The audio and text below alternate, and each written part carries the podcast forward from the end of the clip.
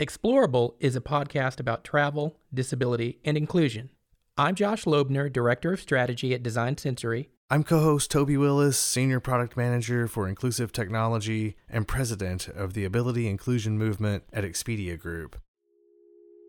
We're both blind, and we love everything travel. This is Explorable.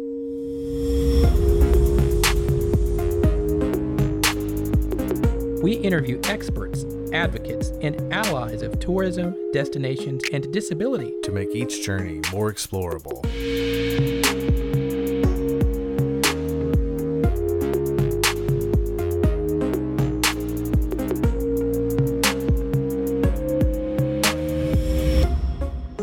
Hey everyone, thanks for listening to Explorable, the premier podcast about travel, disability, and accessibility.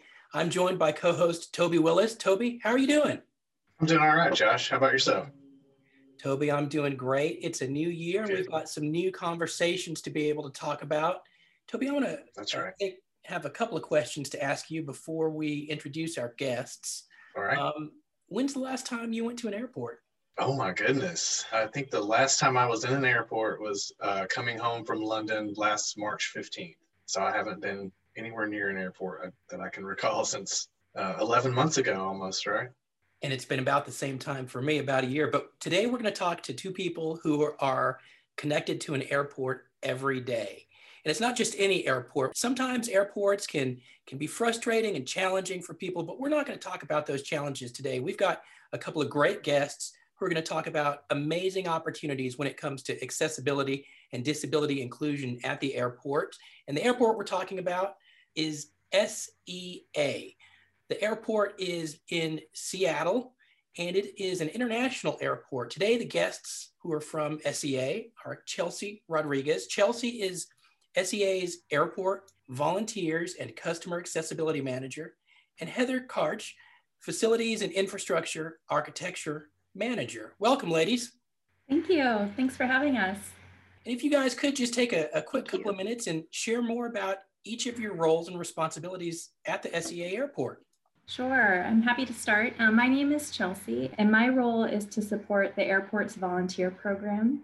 And our volunteers are based in the customer service department, and their focus is really on enhancing the customer experience while acting as ambassadors, not just for the airport, but also for the region. And then the other part of my role is accessibility. So that's working really closely with Heather on accessibility initiatives just to bring a customer service lens. They focus on all passengers, including those with disabilities, and allow us to do more, basically. Thanks for that start, Chelsea. Uh, I'm really excited to be here. Uh, this is Heather, and I'm an architect by training who is responsible for providing design guidance and direction for managing our existing architectural assets and just really getting involved with as many of the uh, projects as we expand and renovate. And so within that role, I'm actually also the ADA coordinator, so the, the Title II Section 504 coordinator. And as Chelsea mentioned, we work together um, I'm more focused on kind of the regulatory side and thinking about facility impacts while she's taking the lead on the, the customer service angle. That's awesome. I can say, uh, Chelsea and Heather, thank you so much for joining us. And, and SEA is my hometown airport. Those uh, who have listened to the podcast before know I'm from Seattle. And I can say firsthand that the SEA airport is a, is a great experience. And, and I'm wondering, um, if you all have a disability story or if you have an experience with disability that sort of led you into this industry working in this space. I do have a personal connection to disabilities and or disability in general on a personal note and also just through my close family and close friends. People i know have struggled with mental illness. I have relatives with intellectual and developmental disabilities autoimmune diseases, which a lot of times are part of that hidden disability category. And I think that was one of the reasons why the Sunflower Lanyard program really stood out to me as something I did want to push for because I think just the concept of really providing more awareness of hidden disabilities is really important because so many of us, I, I think it'd be hard to find someone who doesn't know someone or isn't at least friends with someone or related to someone with some level of disability. And even throughout your lifespan, having a disability as minor as wearing glasses or um, loss of hearing over time. So, you know, that I guess my connection, you know, the when I first took this job, it was focused on the architecture, but I will say the accessibility and working with these disability issues has really enhanced the position for me. You know, there's a lot of fulfillment from it. And I can see the difference I'm making um, in a different way than, than what I do in the built environment, just in, in the impact on people and the great stories we hear from the initiatives that we've started. Yeah, thanks for sharing that. It's great. I think it really helps deliver an excellent experience when we have empathy and understanding, you know, to inform our our choices as leaders in the space. Yeah, and I would say similar to Heather, um, I definitely have friends and family with disabilities, ones that you would be considered um, hidden, such as autism. And professionally, my background is in museums. I worked in museums for over a decade as a volunteer manager. And in that capacity, I had an opportunity to work with a wide range of volunteers of all ages and backgrounds, including volunteers with disabilities. We often welcomed volunteers through job readiness programs who may have job coaches, as well as volunteers with disabilities who came in through just the traditional application process. And I just love that opportunity to work with people of all backgrounds. And also, I had the opportunity before I left for the airport to be on the team at the museum I was at that launched the first sensory friendly morning program. And it was just incredibly rewarding. Basically, we dimmed the museum, we turned down the lights and the volume, um, opened it up to a select number of people to keep the capacity down. And the feedback that we got primarily from families who had children with autism or sensory processing disorders, was just incredibly positive. Um, it was a really rewarding program to work on. And this past spring, when there was an opportunity on my team for me to expand my role to include accessibility, I just jumped all over it because I feel like it's something I, I have a background in working in within museums. And I look forward to kind of expanding and bringing that museum background here to the airport. I love museums. I love airports. This, this is already a great conversation. So, Heather and Chelsea, for people unfamiliar with C or SEA, maybe you could share a little bit more. I know there was a recent rebranding and also just some numbers that you could share about the airport if you have them. And, and I ask all that from the standpoint of accessibility and disability inclusion there are a lot of airports in the US that are smaller than SEA. And to hear you be able to share the size and scope of your airport helps to contextualize that airports of, of a larger size, such as yours, can accomplish this. So can basically any airport. So, SEA is the eighth busiest airport in the nation. And just physically, um, we're an airport with one terminal and six concourses. And as far as our passenger count, as you would imagine, it's definitely been impacted by COVID. So in 2020, our passenger count was just over 20 million passengers, which is about 60% lower than the previous year in 2019 when it had almost 52 million travelers. Just as a follow up, any numbers on, for example, the sunflower lanyards, the number you distribute annually? Yes, and I meant to mention that. Yeah, as far as the sunflower lanyards, since launching in October of 2019, we've given over 300. So I imagine if we were distributing this in a non-COVID world, it would have been more than that. But it's just interesting timing um, for the program to launch. And for those listeners unfamiliar with the sunflower lanyards, can you just take a quick second and tell everybody what they're about? Yeah, so sunflower lanyards are a lanyard that passengers can optionally wear, which signals to staff that the wearer or a member in the wearer's family has a hidden disability, such as autism, PTSD, Crohn's disease, MS, etc. And that based off of that, they may need additional support or patience. Um, and it's a program that launched at Gatwick Airport in London in 2016.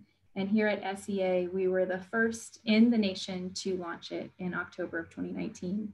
And now it's offered at, I believe, seven uh, total airports within the nation. And there's a lot of growing momentum. So I think Heather and I's hope is that it continues to grow and we'll see more of it in other national airports. Is there anything else, either from an infrastructure, facility, or communication uh, standpoint, that you've taken a deeper dive when it comes to disability inclusion and accessible travel? And then a follow up, are there any traveler stories that you can think of maybe that helped spur on some of these initiatives or that you've heard since you've enacted some of these projects or programs? Well, um, thank you for that. I would love to tell you about a project that's underway now and is going to be opening soon, at least as a starting point. But uh, we're really looking forward in early April to opening up our first sensory room. And this is a, a very specific space that we've designed with a focus on passengers with autism and other developmental or intellectual disabilities in mind but really is open to any passenger. You know, you don't have to have a specific disability to use it because we know many passengers would benefit from a place where they can kind of calm themselves down and take a little break. It's a space that we've designed with specialized lighting and furniture with the intention of addressing some of the really specific sensory needs of like the vestibular or the proprioceptive. And we had extensive stakeholder outreach, including families with these disabilities, providing feedback. And we brought in occupational therapists who provided some professional feedback on this. And then, as well, not just the physical space, one of the things that we came across when developing the design was looking at our wayfinding, because signage and wayfinding is one of the things that has come up as a really critical thing for all passengers, but really wanting to make sure that passengers are able to get to the space and understand what it was we realized that there's not a universal symbol right now that represents this type of space. So we had the opportunity to tap into the creative people that work here and developed a custom wayfinding symbol that we also vetted with stakeholders that I hope makes sense to all and, and kind of leads people in the right direction. Other facility things, we have a really large restroom project, um, multi-year renovation of the restrooms where we're doing things like including um, ambulatory stalls, which are smaller than true accessible stalls, but larger than a standard stall. And they also include uh, handrails. So it's a, a great way to improve that experience for people. Yeah, I was just going to say, I really am impressed how um, we embrace technology and innovation at SEA. And some examples of that would be our SEA app, which was recently updated to greater highlight accessibility. It has kind of accessible paths where you would be guided without having to use uh, an escalator, for example. Also, our Aira. we were one of the first um, airports on the West Coast, I believe, to utilize Aira, where passengers who are blind or low vision can use Aira and using free minutes here at the airport to connect with an agent who will help them navigate the airport. So I think that's just a great example of us um, embracing technology, basically. Yeah, I love that service. Uh, I'm a frequent user of that's the great. free Aira minutes at, at the airport. Yeah, and uh, I I just want to call out. I appreciate the indoor service dog relief areas as well. As an Absolutely. international traveler, I, need to have access to that. After getting off a 10 hour flight, my dog appreciates the opportunity. That's great to hear. And we're definitely working towards more that are actual rooms uh, with our international arrivals facility. We have a built in space, what I call built in space versus these spaces that are just temporary. Yeah, I think it's, you know, the community really appreciates the effort, if, regardless if it's tucked in a corner behind an escalator as opposed mm-hmm. to an, a dedicated room. You know, I think that's a good call out for our listeners who are just starting their journey. You know we we can't make everything accessible all the time to every person but we have to start somewhere. And you know just getting started on your journey to disability inclusion is often you know it, it's not only a gesture of goodwill that creates loyalty uh, it's just the right thing to do and if it uh, not perfect it's still useful to a lot of us so i appreciate the effort that that you all are making and um, i encourage others to get started you've recently launched a program I believe it's called Social Stories. Is that right? Yeah, yeah, I'm happy to share more about that. So basically, social stories are widely used in the autism community as a preparation tool. So it's something that can be reviewed prior to an upcoming social situation, like traveling and going to an airport. So typically, they have a lot of simple sentences, large photos that will really demonstrate what the upcoming activity is going to be. And so for us this past fall, we just recognized the travel experience has dramatically changed. It just, it has. And there'd also been some national news stories about the challenges of um, young travelers with autism as far as being able to fully follow um, some of the mask mandates. So we elected to create a social story a year earlier than what we had intended.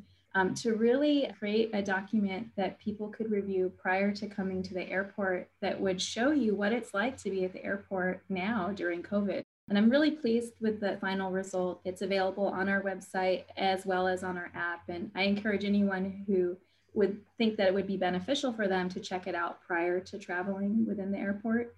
And our hope is to build upon this. So, this is the start, um, and we want to add other resources to our website to really improve and I guess elevate again our pre-travel resources for our travelers, um, certainly those with autism, but others um, who might find it beneficial as well.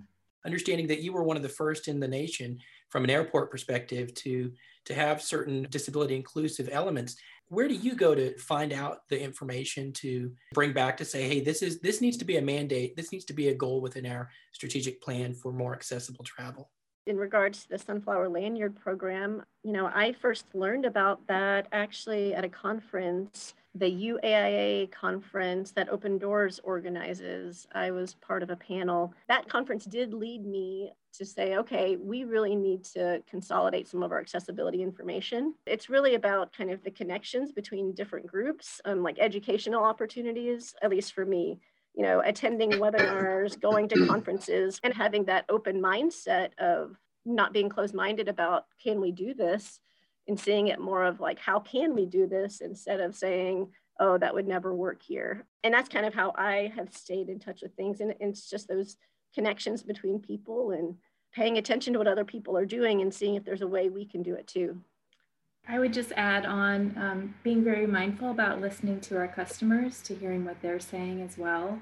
Um, an example I have is early on, some feedback we heard about the sunflower lanyard was it was difficult to get a lanyard if you were already post security, because at the time we only had them available at the main info desk. That you know made me realize we need to expand where they're available. Um, so really just being mindful listening to the customers what are the themes what are areas for improvement what are they liking what's going well what can we build upon one of the ways that we're really listening now is with our accessibility advisory committee which is a group of both port of seattle staff and also external stakeholders that represent a range of different disabilities where we can have these really focused conversations and ask these questions of what is it that you'd like to see and what's more important um, than other things. I'd be remiss if I didn't bring up that we did hire Open Doors in 2017 to do an accessibility evaluation of our airport as part of really a push from our commissioners to be the most accessible airport. I'm wondering um, if you all would share what's the next big thing for SEA? What's on your roadmap? Or like what's the what's the next big thing in accessible travel? I would say what's on my roadmap is really to build upon the success of our Wings for Autism program. At SEA, it is led by ARC of King County in conjunction with Alaska Airlines. And it's basically once a year, sometimes twice a year, they offer a chance for families to do like a rehearsal, like a, a practice run of coming to the airport. So families sign up in advance and they go through many components of the travel journey. So they go to ticketing counter, they go through TSA, they check in and board their plane, taxi, and then deboard. And um, it's really successful. And my hope is in the coming year and years would be to kind of build upon that and have a rehearsal like program that's probably scaled a little differently but offered more regularly, as well as open to a broader audience beyond just travelers with autism.